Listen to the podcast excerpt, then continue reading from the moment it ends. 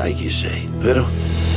Sei il buddy di Belfast. Qui ti conoscono tutti. E benvenuti amici cinefili qui su Fotogrammi, pronti per gustarvi una nostra nuova video recensione in cui vi consigliamo un film davvero unico, una perla, una gemma da andare a vedere solo al cinema. Il film in questione è Belfast di Kenneth Branagh che è già uscito in, questo, in questi due mesi con due film, il primo con eh, diciamo il suo, con la sua seconda regia di quei film tratti dall'universo di Agatha Christie, ovvero con Assassino sul Nilo nelle vesti dell'ispettore Poirot e qui invece ci regala un racconto davvero personale intimo, ci regala il suo Amarcord. È un film, questo qui di Belfast, che ha riscosso tanto successo nel pubblico, in queste settimane sta riscuotendo tanto successo nel pubblico, ma anche nella critica. Se già prima a Toronto, a Roma si era portato diversi premi, aveva ottenuto diversi premi e sta continuando a riceverli, è uno dei film con più candidature agli Oscar, ben sette candidature nelle categorie più importanti. Abbiamo miglior film, miglior regia, miglior attrice non protagonista, miglior attore non protagonista, miglior sceneggiatura originale, miglior sonoro e miglior canzone.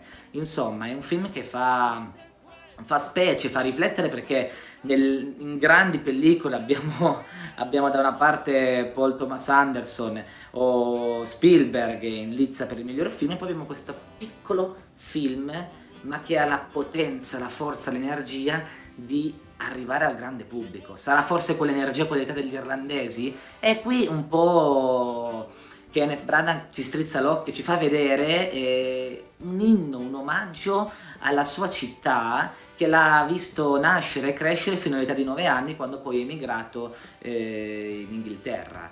Eh, in breve come inizia questo film? Inizia con delle immagini molto belle a colori della Belfast di oggi e poi arriva la camera a scavalcare un muro e si viene proiettati nel 1969 in cui il protagonista che impersonifica eh, il nostro Kenneth da piccolo, Buddy, eh, si trova a scorazzare a giocare per le strade di Belfast in un bellissimo bianco e nero. Ecco, il primo elemento che colpisce, perché sempre più spesso ad oggi si vede, sempre meno si vedono dei film in bianco e nero, eh, uno degli ultimi che ha avuto un grande successo, possiamo dire, è Roma di Quaron, Qui quindi è anche interessante vedere come per una Marcor si tende a utilizzare il bianco e nero, qui secondo me il bianco e nero è stato utilizzato proprio per questa grande diciamo, cultura che Kenneth Branagh ha del teatro, infatti conferisce maggiore teatralità al film, c'è una fotografia spettacolare, uno stile di regia che si sofferma molto sui primi, primissimi piani e poi c'è un uso, eh, una scelta consapevole del cast, qui Branagh ha, ha trovato il cast perfetto, un cast bravo, un cast bello e che per di più è fotogenico, quindi abbiamo davvero eh, no plus ultra in, questa, in, questo film. Per citarvi giusto i, nomi degli attori, abbiamo, abbiamo, i due nominati agli Oscar che sono Judy Dench e Karan Hintz e che sono i due nonni, che sono quelli che daranno la saggezza, la filosofia, la vitalità, i consigli e quell'ironia irlandese che contraddistingue un po' l'umorismo nel film e saranno un punto molto importante per il nostro Buddy, per il nostro Kenneth. E poi abbiamo i due genitori che sono bellissimi, bravissimi, Catriona Balfe che ci regala un'interpretazione sorprendente e poi abbiamo Jamie Dornan che riesce finalmente a scrollarsi quel ruolo di, di protagonista nella saga di 50 sfumature. Ecco, il film quindi è tutto in bianco e nero, è un viaggio malinconico, nostalgico, pieno d'amore verso la sua città, una città che in quegli anni viveva un profondo conflitto sociale e religioso che vedeva due fazioni, quella dei cattolici un po' più perseguitata dai protestanti e in questo caotico mondo in cui si rischia la vita, in cui ci sono violenze, ribellioni, saccheggi, arriva l'esercito per presenziare la sicurezza nelle vie, il piccolo Buddy crescerà eh, con molta ingenuità, molta vivacità, molta allegria, scoprirà anche i primi amori per la sua compagna di banco a scuola e, e cercherà anche di capire un po' oh, certe questioni che andranno poi a, a, costru- a costruire diciamo, la, l'identità di qualsiasi essere umano, dalla, da, da, distinguere il bene dal male, da capire il proprio senso d'appartenenza verso una terra, verso una città e poi anche il, i sentimenti, l'amore. Tu credi che io e Catherine abbiamo un futuro? Beh, perché no? Lo sai che lei è cattolica? Vogliamo ripulire un po' la comunità. Non vorrai essere l'unico diverso della nostra strada. Tocca alla mia famiglia e ti uccido.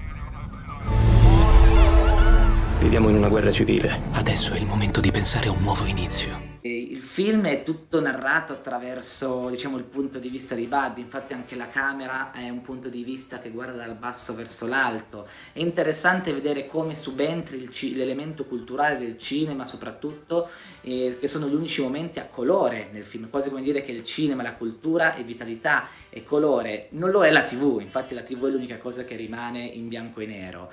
E qui Kenneth ci regala proprio sì una perla, una perla cinematografica ricca di intensità emotiva, eh, di, come abbiamo detto, senso d'appartenenza, di amore per la propria famiglia e poi anche di una questione, perché quando la madre... Mh, che, ver- che, è quella sempre presente perché il padre di Buddy eh, diciamo, torna ogni due settimane a casa perché lavora come carpentiere in Inghilterra, è quella che deve un po' gestire le redini della famiglia, le redini economiche, le redini soprattutto morali nei confronti dei figli, quindi educarli in un contesto in cui dilaga la paura, la violenza, ma un contesto che però sembra non tanto inficiare e influire l'umore di Buddy, del protagonista di Kenneth, che con grande spensieratezza riesce a godersi nel migliore dei modi eh, l'infanzia, l'infanzia, il gioco in una città che, come abbiamo visto, se ha fatto questo film gli è rimasta